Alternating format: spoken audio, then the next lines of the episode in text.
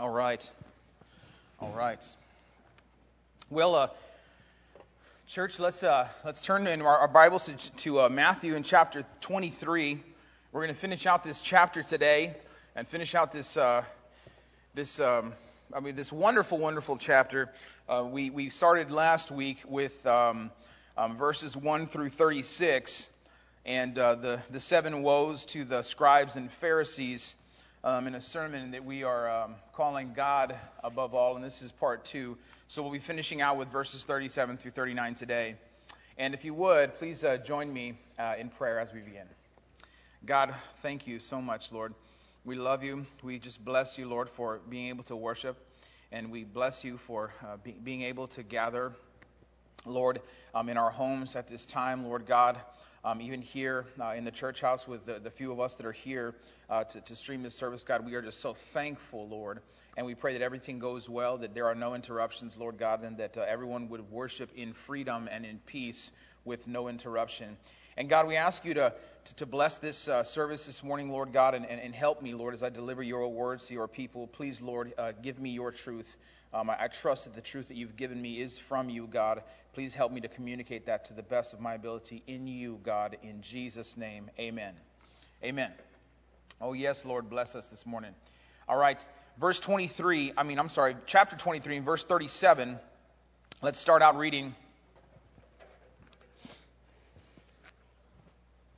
Verse 37, Matthew 23, O Jerusalem, Jerusalem, the city that kills the prophets and stones those who are sent to it.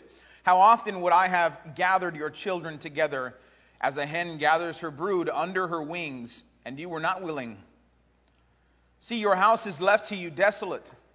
For I tell you, you will not see me again until you say, Blessed is he who comes in the name of the Lord. Amen. Now, for this reason and their unwillingness to turn to God, I'm sorry, um, for the reason that so God is, is, is, is, telling us some interesting things here. He's telling them some interesting things, and He's communicating that message to us now, even over 2,000 years later, right? Um, and this is amazing that this truth of God is eternal truth. It's not truth that exists in a vacuum. It's not truth that just exists in a certain specific culture and society at a specific time in our history. It's actually truth that's eternal, that spans uh, time and space and eternity, and even pours into our lives, into our minds and hearts here today. And Jesus tells them that He would have gathered her often. Jerusalem, oh Jerusalem, the lament of the Lord Jesus Christ is real lament. He would have gathered her often, and he did in fact gather her often enough for her to turn, to repent of her evil ways, but she refused. He wanted her to gather and called her so that she would repent and turn back to him. But Jerusalem, unfortunately, dealt itself its final blow in persecuting the very people that God sent to call her back to him. And these are the prophets that Jesus speaks of. And for this reason, and their unwillingness to turn to God. Because remember, and I don't want you to miss that there, in verse 37, and you were not willing at the end of verse 37, her unwillingness, their unwillingness to turn back to God. For that reason, their house was left desolate. And it will, in fact, be left desolate until they say, Jesus says, Blessed is he who comes in the name of the Lord. And this is a reference to himself. Now, to be sure, God takes no pleasure in the punishment of the wicked, and, and, I need you to know that. And this is something that we all need to know that God takes no pleasure in the punishment of the wicked. Uh, I want to direct you to Ezekiel chapter 33. This will not be on your screen. This was a, a, a last minute addition. But Ezekiel chapter 33, verse 11 says, Say to them, As I live, declares the Lord. I'm sorry, say to them, As I live, declares the Lord God, I have no pleasure in the death of the wicked, but that the wicked turn from his way and live. Turn back, turn back from your evil ways for why will you die, O house of Israel? God takes no pleasure in the punishment of the wicked. And this is something that needs to infiltrate in uh, our hearts specifically so that we would take no pleasure in the punishment of the wicked? How can we take pleasure in punishment of, of wickedness, in the punishment of the, wicked, uh, of the wickedness of, of, our wicked hearts, of the wickedness of, of different men and women and children all over, even ourselves? How can we take pleasure in it if we ourselves know that we are not perfect? Because I'm not perfect, I, I, there's no way I can take pleasure in the punishment of the wicked because I know that my ways, some of them in the flesh, especially all of them in the flesh, none in Christ, but all in the flesh, are wicked. How can I take pleasure in that punishment? It would mean I take pleasure in the punishment of myself, and I, I obviously do not. And I, I know that you do not either. It, it, it doesn't feel good when, when we're reprimanded, when we're scolded, when we get in trouble, when we are disciplined. It does not feel good. We know that from God, that discipline that comes from Him is uplifting, it is upbuilding, it is pruning us, it is refinement by fire, it is um, uh, uh, pulverizing stone and rock so that, that, that, that mortar may be made out of everything that God has built in our lives so that the house may be built solid on the foundation of the rock. We know this from God, and for that reason, we can take no pleasure in the same. Matthew, back in verse 29, so that we can go back through and get a little insight into what's going on in these verses. I want to read the, this last little section before um, what we're reading today. And this is uh, verse 29. He says, Woe to you, scribes and Pharisees, hypocrites! For you build the tombs of the prophets and decorate the monuments of the righteous. Building tombs and decorating monuments they were. Saying, if we had lived in the days of our fathers, we would not have taken part with them in shedding the blood of the prophets. Thus you witness against yourselves that you are the sons of those who murdered the prophets. You see, even in our attempts to get out of trouble, sometimes we walk right into it. Jesus tells them that this is a testament against themselves. Verse 32 Fill up then the measure of your fathers. You serpents, you brood of vipers, how are you to escape being sentenced to hell? Therefore, I send you prophets and wise men and scribes, some of whom you will kill and crucify, and some you will flog in your synagogues and persecute from town to town so that on you may come all the righteous blood shed on earth, from the blood of righteous Abel to the blood of Zechariah, the son of Berechiah, whom you murdered between the sanctuary and the altar. Truly I say to you, all these things will come upon this generation. And then he starts out, O Jerusalem, Jerusalem. There is a deep lament in the heart of Jesus. They are doomed. They have allied themselves, the, the, the, uh, the Pharisees, the, the scribes, and, uh, and the Sadducees, they have allied themselves with the traditions of their elders and forefathers. They followed in their footsteps while ignoring the heart of the law of God at the same time. You see, they ignore the things done by their ancestors by saying, oh, if, if we were alive at that time, we, would have, we wouldn't have done any of that. Golly, man, they, they were. But then they walked right in the same footsteps. They go along and they live by the same standards, the same traditions, the same thinking around the law of God as their fathers, that they could add to it. That they could add all of their little ordinances to the law so that they could control the people, micromanaging their lives. Jesus tells them, in essence, that they have followed in the footsteps of their fathers who killed the prophets sent by God with the message of God. They even did it at the time when John the Baptist uh, uh, at that time with John the Baptist, and they would de- uh, definitely do the same thing with Jesus Christ himself, who's God in the flesh. Jesus tells them that for this reason they cannot escape the judgment and condemnation of God. The apple doesn't fall far from the tree, so to speak.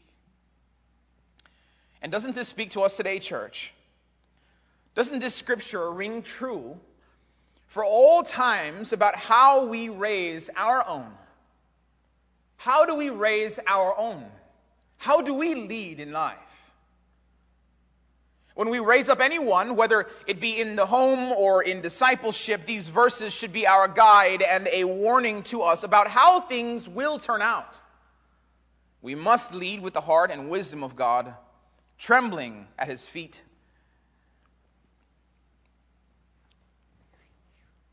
We must lead with the wisdom of God, again, trembling at his feet, knowing exactly what he's capable of, but also resting assured because we are at his feet and we are worshiping there. We must be at the feet of God worshiping where we find no condemnation and where we rest assured that He is with us and that He has gathered us in as a hen would her brood. You see, we are at His feet and this is important. When we are at his feet, he is not at ours. And this is what the scribes and Pharisees and, and, and Sadducees of the time and people even do now today. They have God worshiping at their feet, so to speak. This is what they, how, how they live their lives and, and, and, and what they would exemplify in their lives, how their lives would be lived out, what we would see if we were to look from the outside in. That God is actually not someone they worship, but they choose to put God at their feet and go out in front of him. But this is, this is impossible with God. He is never at anyone's feet. But they had subjected God to theirs, and in their hearts they were in control. Their pride and selfish ambition had led them astray, and God, in His mercy and grace, would still extend His offering of love and grace in the person of Jesus Christ. Notice that though they tortured and persecuted the prophets, he didn't say to them, So because you did this, because you tortured them, because you did all this stuff, because you persecuted them, because the prophets died at your hands, I'm not sending anyone else. That's it. Notice he doesn't say that. Instead, this is what he says again in Matthew 23 and 34. Therefore, I send you prophets and wise men and scribes, and some of whom you will kill and crucify, and some you will flog in your synagogues and persecute from town to town, so that on you may come all the righteous blood shed on earth. He still sent the Lord Jesus Christ. He still would send even more by way of the apostles. And notice he says, On you may come all the righteous blood shed on the earth. Now, because of their disobedience, their children would be disobedient. This is a lesson for us today, church. Because of their disobedience, their children would be disobedient, and their children would be uh, disobedient, and then their children would do the same, and on and on and on. And they started a chain reaction that would last for generation after generation because the sins of their fathers were upon them. And their sin would be upon the shoulders and in the hearts of their children. But let me ask you today, church, what will your children do? To answer this question, we, we simply need to ask ourselves well, what have we done? What will your children do, church? Well, what have you done? Who will, will your children be, church? Well, who have you been? And who are you now? These are important questions. And now I want to encourage you in this as well, because this doesn't mean that if you've ever done anything bad, that your children are automatically going to be the same. But who have you become, and what have they seen in you? What have they learned? And, and, what is the majority of their history with you? And this is what's most likely to influence them in their lives. When we fail and when we fall in life, it's important that we go through these failures and fallings with our children so that they would know that we are repenting and confessing, asking for forgiveness, and being wrapped up into the arms and the grace and the mercy of Jesus Christ forever. Who are you now? Remember that Jesus tells them that if they would have just believed, he would have gathered them as a hen gathers her brood. This is what he says. A hen protects her brood, will fight to the death to protect her brood. And some of you with chickens or who have raised them know exactly what I'm talking about. I know quite a few of us have either either had chickens or, or currently have chickens. Uh, I know a couple of my uh, my, my church member uh, friends here um, brought their chickens inside last night during the, the hurricane. Um, how did that go? but they'll go up against anything to protect their own. I was actually, uh, when I was uh, uh, researching this and looking at this, I was, I was, I was looking at videos. I just Googled, you know, uh, a hen protecting her brood. And I want you to, I encourage you to do that. Man, I saw, I saw videos of, of, of hens protecting their brood against goats, against uh, dogs, you know, all these animals much bigger than themselves, man. I saw a goat square off against a hen. Man, I saw a hen go after a, a hawk, right? I saw, I saw all these different things. They, they don't care how big the monster is in front of them that's attacking their young. They're going to protect them. And they're going to gather them in and they're going to lead them. This is what the Lord Jesus Christ is telling the people. He says, Listen, if, if you would have just if you would have just believed, I would have gathered you in. I would have gathered you in. It's His grace that rings out into eternity with the sounds of pure love when He delivers His grace to His own. And it's our opportunity, church, to trust and to believe, to have faith in Him. And then we follow Him with our lives. Trust and believe and follow. Trust and believe and follow with our lives, with everything that we are. Not just in pieces and parts, but with everything. Are you a whole person in Christ? I know you are. But are we behaving and living like the whole person in Christ we should be? Well, we could probably all do better at that, couldn't we? He gathers us up and he places us under his mighty wings. I want to read Psalm 91, 1 through 4 for you.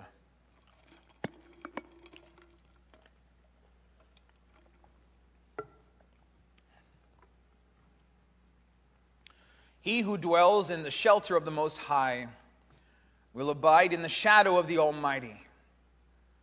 I will say to the Lord, my refuge and my fortress, my God in whom I trust.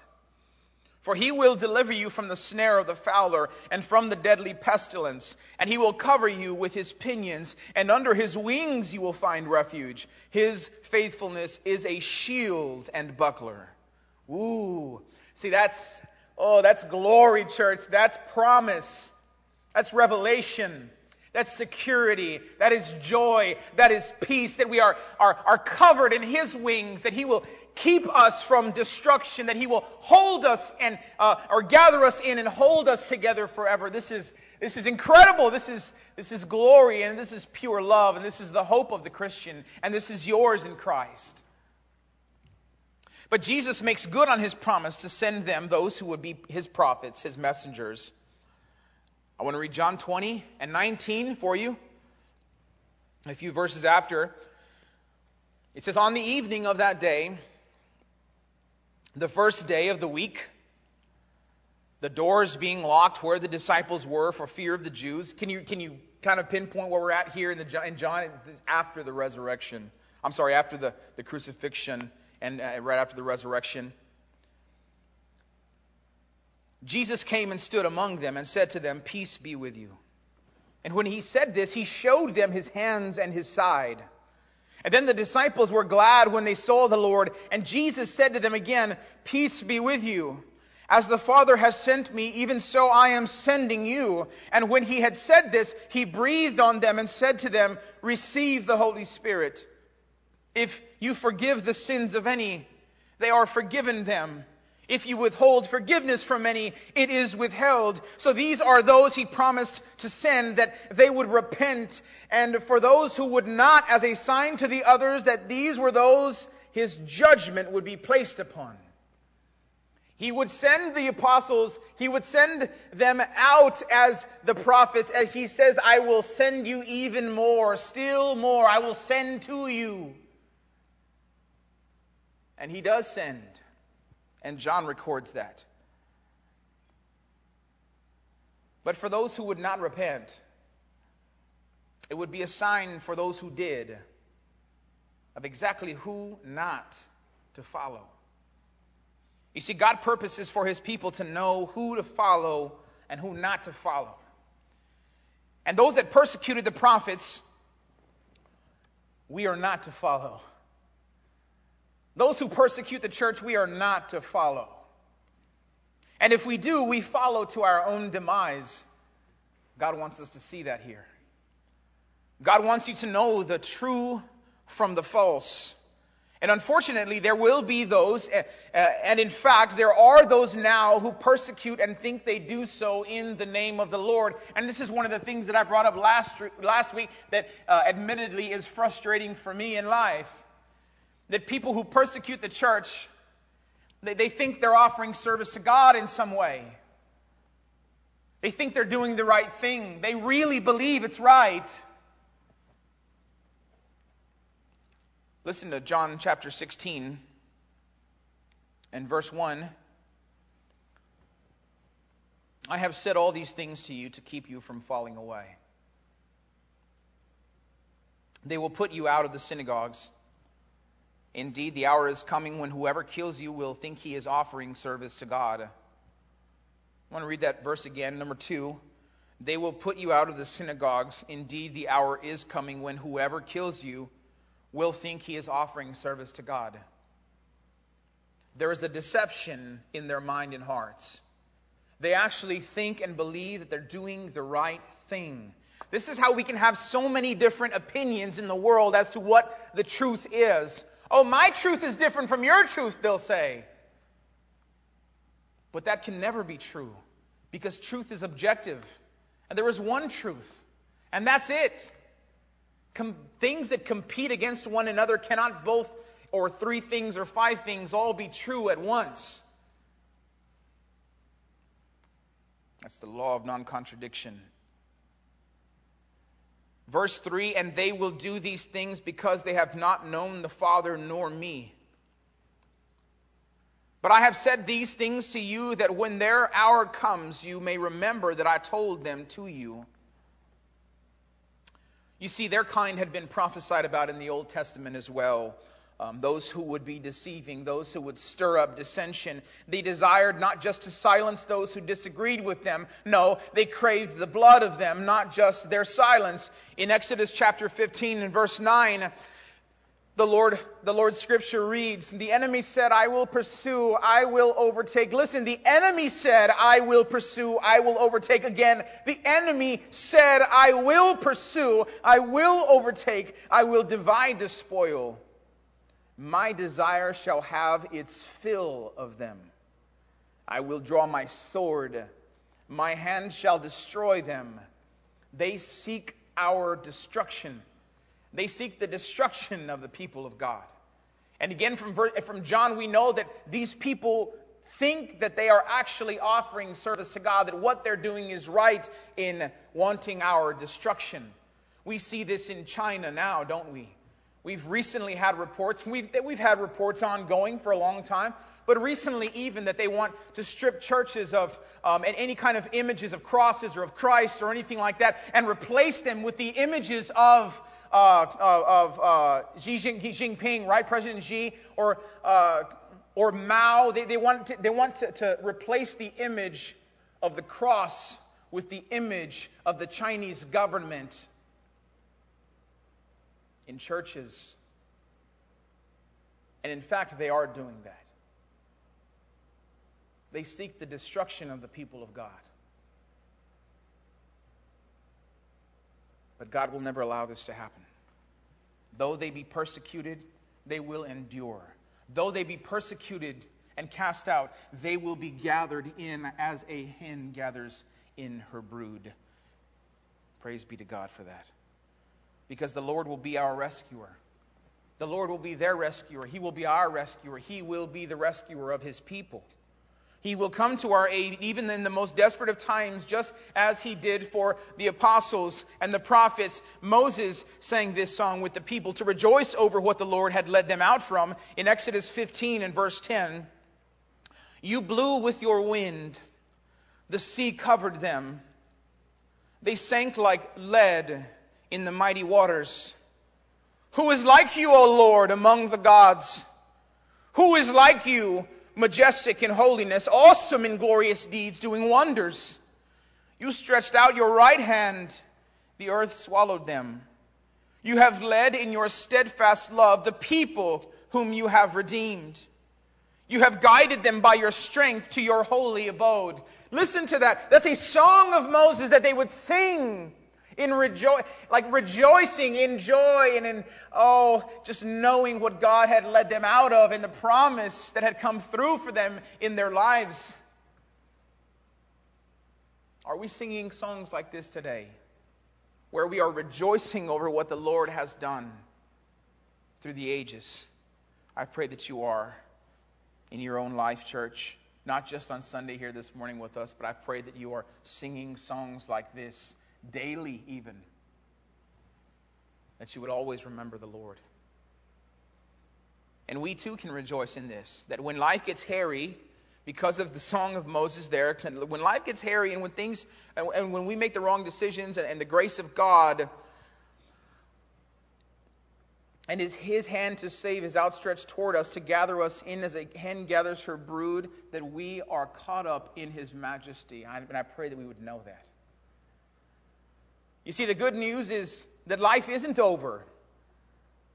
The good news is it's not too late to change now. It's not too late to make that decision now for Christ. That's the good news.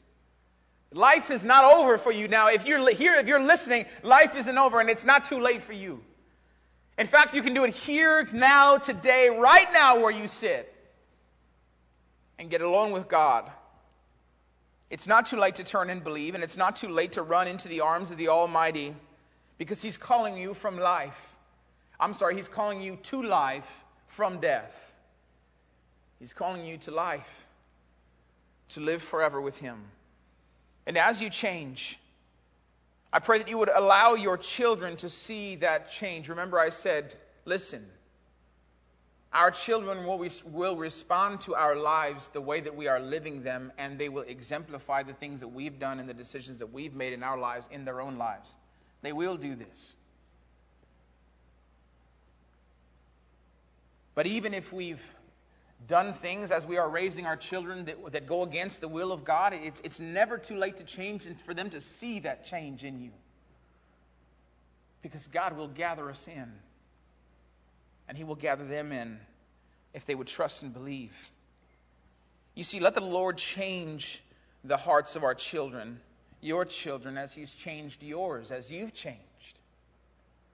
See, Paul is a stunning example of this change, isn't he? The Apostle Paul. He, a man who once persecuted the church, he would be persecuted by the same people that he ran with because now he was sold out for Christ. Listen to this in Acts chapter 14 and verse 19. It says, But Jews came from Antioch and Iconium, and having persuaded the crowds, they stoned Paul and dragged him out of the city, supposing that he was dead. They stoned him, they left him for dead. I don't think we really grasp the concept of stoning today. Oh, they stoned him. Yeah, they threw rocks at him until he died. This is what they did to people. They would stone them and leave them for dead. Think about how barbaric and torturous that is. Being pelted with stones. Little stones, medium sized stones, big stones, and left for dead. This is what happened to Paul. And they would persecute them by, by gathering people together that would agree with them, and they would come out in number to oppose the cause of Christ. The persecutors would, the scribes, the Pharisees, the Sadducees, the Jews, they were being uh, punished. Uh, the Jews were being punished and judged by God for not only persecuting, but also for stirring up persecutions against the people of God. Listen to this. Again, verse 34, Matthew 23. Therefore I send you prophets and wise men and scribes, some of whom you will kill and crucify, and some you will flog in your synagogues and persecute from town to town, so that on you may come all the righteous blood shed on earth. You see, Jesus is showing us exactly what would happen.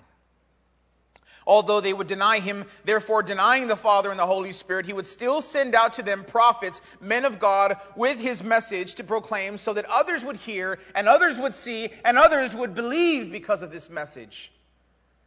And this would be a mercy to the true people of God. An absolute mercy and a pouring out, an outpouring of grace onto the people of God. To know that He was with them and He was in their midst as they were enduring the persecution and the trial of the time. To let them know who to follow and who not to follow. And they would make themselves known by the actions that they took that stemmed from their hearts of stone, the Pharisees. Acts chapter 17 and verse 13. But when the Jews from Thessalonica heard that the word of God was proclaimed by Paul at Berea also, they came there too, agitating and stirring up the crowds. You see, it wasn't enough for them to, to, to, to, to call, to, you know, to say things against the prophets of God, but they craved their destruction. And they stirred up the people. And so here we have the reason for the lament of the Lord Jesus Christ. In verse 37, Matthew 23, Oh, Jerusalem, Jerusalem, the city that kills the prophets and stones those who are sent to it. How often would I have gathered your children together as a, a hen gathers her brood under her wings, and you were not willing? See, your house is left to you desolate. For I tell you, you will not see me again until you say, Blessed is he who comes in the name of the Lord. Y'all, the lament of our Lord Jesus Christ is real lament and it is significant lament. He emphatically takes aim at the turmoil and the chaotic hearts of the Jews and of Jerusalem. They have turned astray, turned their backs on him, gone after another heart, a heart that is divorced from God, and he laments over it hear in his voice, in these words, a real and effective lament, a heart cry from the Lord. As he has made her, she has now rejected him. All that he has done. And now she throws him as a lamb to the slaughter. And his lamentations here in Matthew 23 are echoes in real time of what he had spoken long ago. Listen to this in Lamentations chapter 1, verse 1. How lonely sits the city that was full of people. How like a widow she has she become. She who was great among the nations. She who was a princess among the provinces has become a slave and further in Lamentations chapter 4 and verse 1. How the gold has grown dim, how the pure gold has changed. The holy stones lie scattered at the head of every street. The precious sons of Zion, worth their weight in fine gold, how they are regarded as earthen pots, the work of a potter's hands. Even jackals offer the breast. They nurse their young but the daughter of my people has become cruel, like the ostriches in the wilderness. The tongue of the nursing infant sticks to the roof of its mouth for thirst. The children beg for food, but no one gives to them. This is the lamentation of the Lord. His heart crying out because of their disobedience. Because, again, as we read earlier, earlier in Ezekiel, the Lord takes no pleasure in the punishment of the wicked. And as Matthew Henry points out, and the scripture says here, the reason for this judgment of the Lord is because of her own sin, namely, here, the sin of persecuting the prophets. Listen to this in Lamentations chapter 1 and verse 8. Jerusalem sinned grievously. This is why, church. Jerusalem sinned grievously, therefore she became filthy. All who honored her despise her, for they have seen her nakedness. She herself groans and turns her face away. You see, once the world has its fill of you, they will throw you away. The world will use you up and toss you to the wayside. The world is not your friend. In fact, it is the very enemy that, upon seeing your nakedness, will laugh at you, will mock you, and will throw you away. We cannot be a church that seeks for and begs the world for kindness. The same world that has hurt you, that has hurt all of us, and continues to throw us away and pass us over. We cannot return to that world and ask for it to take us back. To do so would be to turn our backs on God. It would be just like Proverbs 26:11 says, like a dog that returns to its vomit is a fool who repeats his folly. We cannot return to the same world we've left for Christ. We cannot beg them for their admiration, for their inclusion, because God and the world are divorced. And this is what the Jews have done. We cannot be a church that begs for the world's approval. We need to be a church that begs the world to repent and turn to God. This is why it drives me nuts when people say and pastors say from the pulpits, oh, that Jesus hung out with sinners. No, he didn't. He never hung out with sinners. He went and was in the presence of sinful people to call them to repentance. He wasn't hanging out doing as they did. That's not the truth. It, there is not one instance in the scripture that you can point to that would convince me or anybody who actually reads the Bible that Jesus hangs out with people and just does whatever they do. He is in our presence to call us to Himself. He calls us out of the very world that we live in so that we can be separated from the world and be apart from the world and a part of Him. He calls us out of the sinful life and into His glorious grace forever. This is the work of Jesus Christ. We cannot beg the world for their admiration and their inclusion. We cannot beg the world for their approval, I, I will never do it. But I will beg the world every single day, every minute, for them to repent and turn to God. And I beg you to do the same today. We need Him. There is nothing that this world will ever offer you that will ever give you that will ever compare to the majesty and the glory of God that is revealed in Jesus Christ, that He offers to us by pouring out His grace onto humanity so that we would have a chance to trust and believe. Jesus isn't come to hang out with us in our sin. He has come to call us to Himself, call us out of the world and into the kingdom of God. And this is why this is why the gospel is so important. The world needs it. They need it like we need it. We need it. We need the intervention of Jesus to save, and we need it every day. And we need to hear it. We need the gospel message. I need it. I need it now more than I ever have, just as much as I ever have, maybe more than I ever have. I don't know, but I need it. I need it now, just like I ever have. And I know that you need it. You need that gospel message to know that Jesus Christ came to save you.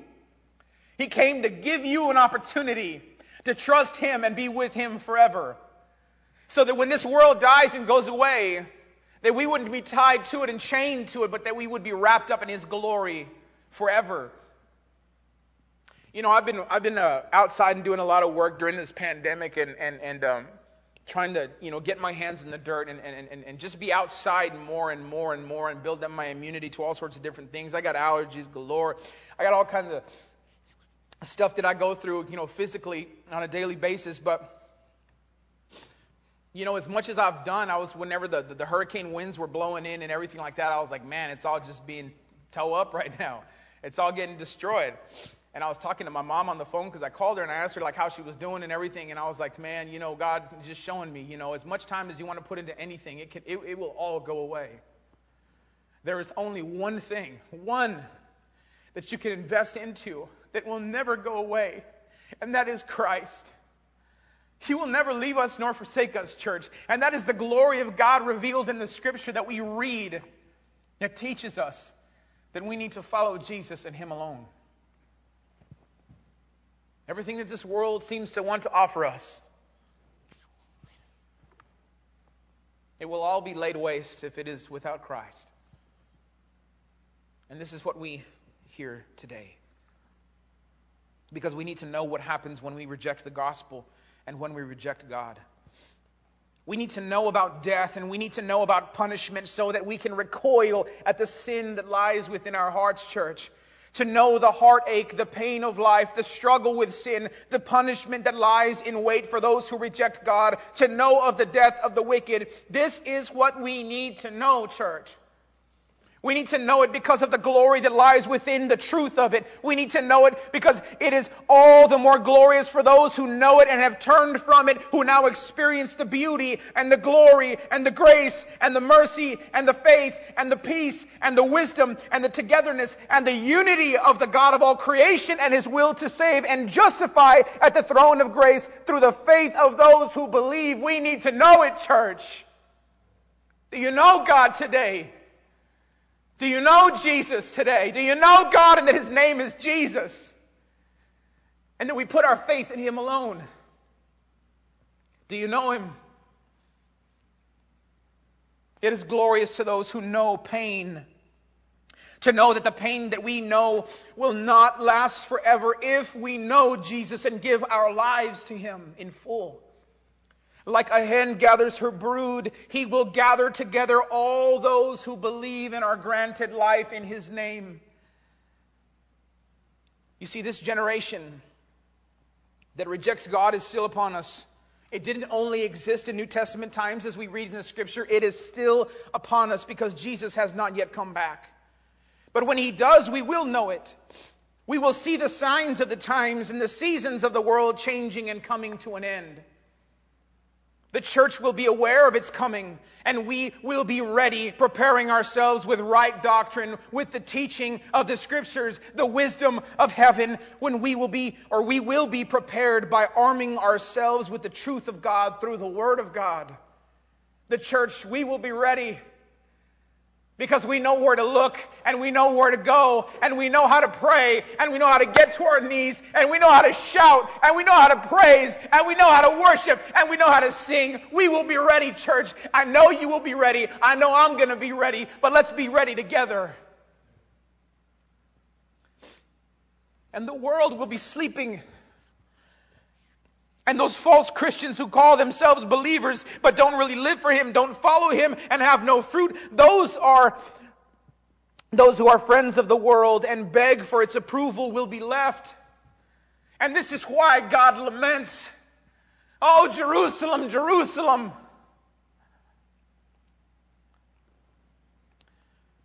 Still, however, they will meet the Lord and they will know that He's real once and for all. The problem for them and why it's so saddening is it's going to be too late. But now, right now, church, right now, it's not too late. And everybody watching, it's not too late now because he hasn't come back yet. It is not too late to repent and give your life to Jesus.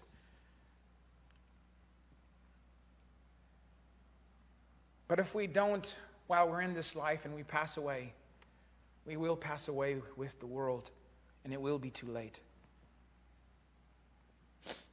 Listen to what Philippians chapter 2 and verse 9 says. Therefore, God has highly exalted him and bestowed on him the name that is above every name, so that at the name of Jesus every knee should bow in heaven and on earth and under the earth and every tongue confess that Jesus Christ is Lord to the glory of God the Father. And again, Romans 14, 11 and 12. For it is written, As I live, says the Lord, every knee shall bow to me, and every tongue shall confess to God. So then each of us will give an account of himself to God. You see, Jesus tells them that their house will be left desolate. It will be left a wilderness. It will be void of meaning and void of contentment. It will be void of peace. It will be void of everything good and replenishing that the Lord can ever offer. It will be void of refreshment. It will be left desolate, a wilderness, because it is without Him. I want you to see that why is it left desolate? Well, because he is the refreshing, he is the cold drink of water in the wilderness. He is the warm blanket for the soul who is cold and famished and hungry. He is the bread of life. And without him, there is only wilderness. There can be no true joy or togetherness or replenishment or refreshing without a drink from the well of eternal life. And Christ has that well within himself. And he's calling you to that well. Without him, there is no life. There is only the desolate wilderness. So take stock of your life and how you react to those who are perishing due to their unbelief. To be sure, once again, Jesus takes no pleasure in the death of the wicked. No pleasure. And therefore, neither should we. How do you react to those who don't believe in Christ? Do you toss them by the wayside? Do you throw them out as the world wants to throw them out? Or throw us out? Or will you take up the cause of Christ and call them to Jesus once and for all? We should lament and be driven to call people to Christ to be with Him forever. As God takes no pleasure in punishment of the wicked, we should take no pleasure in anyone's unbelief.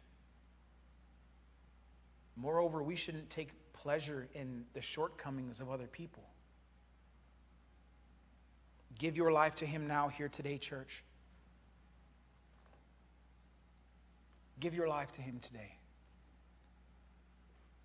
He is calling you. Submit and surrender. Confess to Him now, here today, before it's too late. Surrender and confess now while it's still today and live for Him for the rest of your life, I promise you it is a decision that you will never regret. Let's pray. God, we love you and we thank you. We ask you, God, here today for your forgiveness. We ask you, Lord, to continue to call people to your own. Call people to yourself, Lord, to be with you forever that we may be wrapped up together in eternity forever. God, call our families, each and every single one, Lord. Call our families, our families from home, God. Call us together. Call those people that we work with, Lord. Call them to yourself, Lord God. Call everyone at the supermarket, God. Everyone in the streets, everyone traveling, Lord. Call them to yourself now, Lord. We pray that you would call more and more and more and more, and that we would see more and more and more and more people giving their lives to you. That we would rejoice with them, God, and rejoice with you. Lord, make your kingdom full. Complete your work on the earth, Lord, and come back, oh Lord Jesus, come back. Take us to be with you forever, Lord. We pray this in Jesus' name. Amen.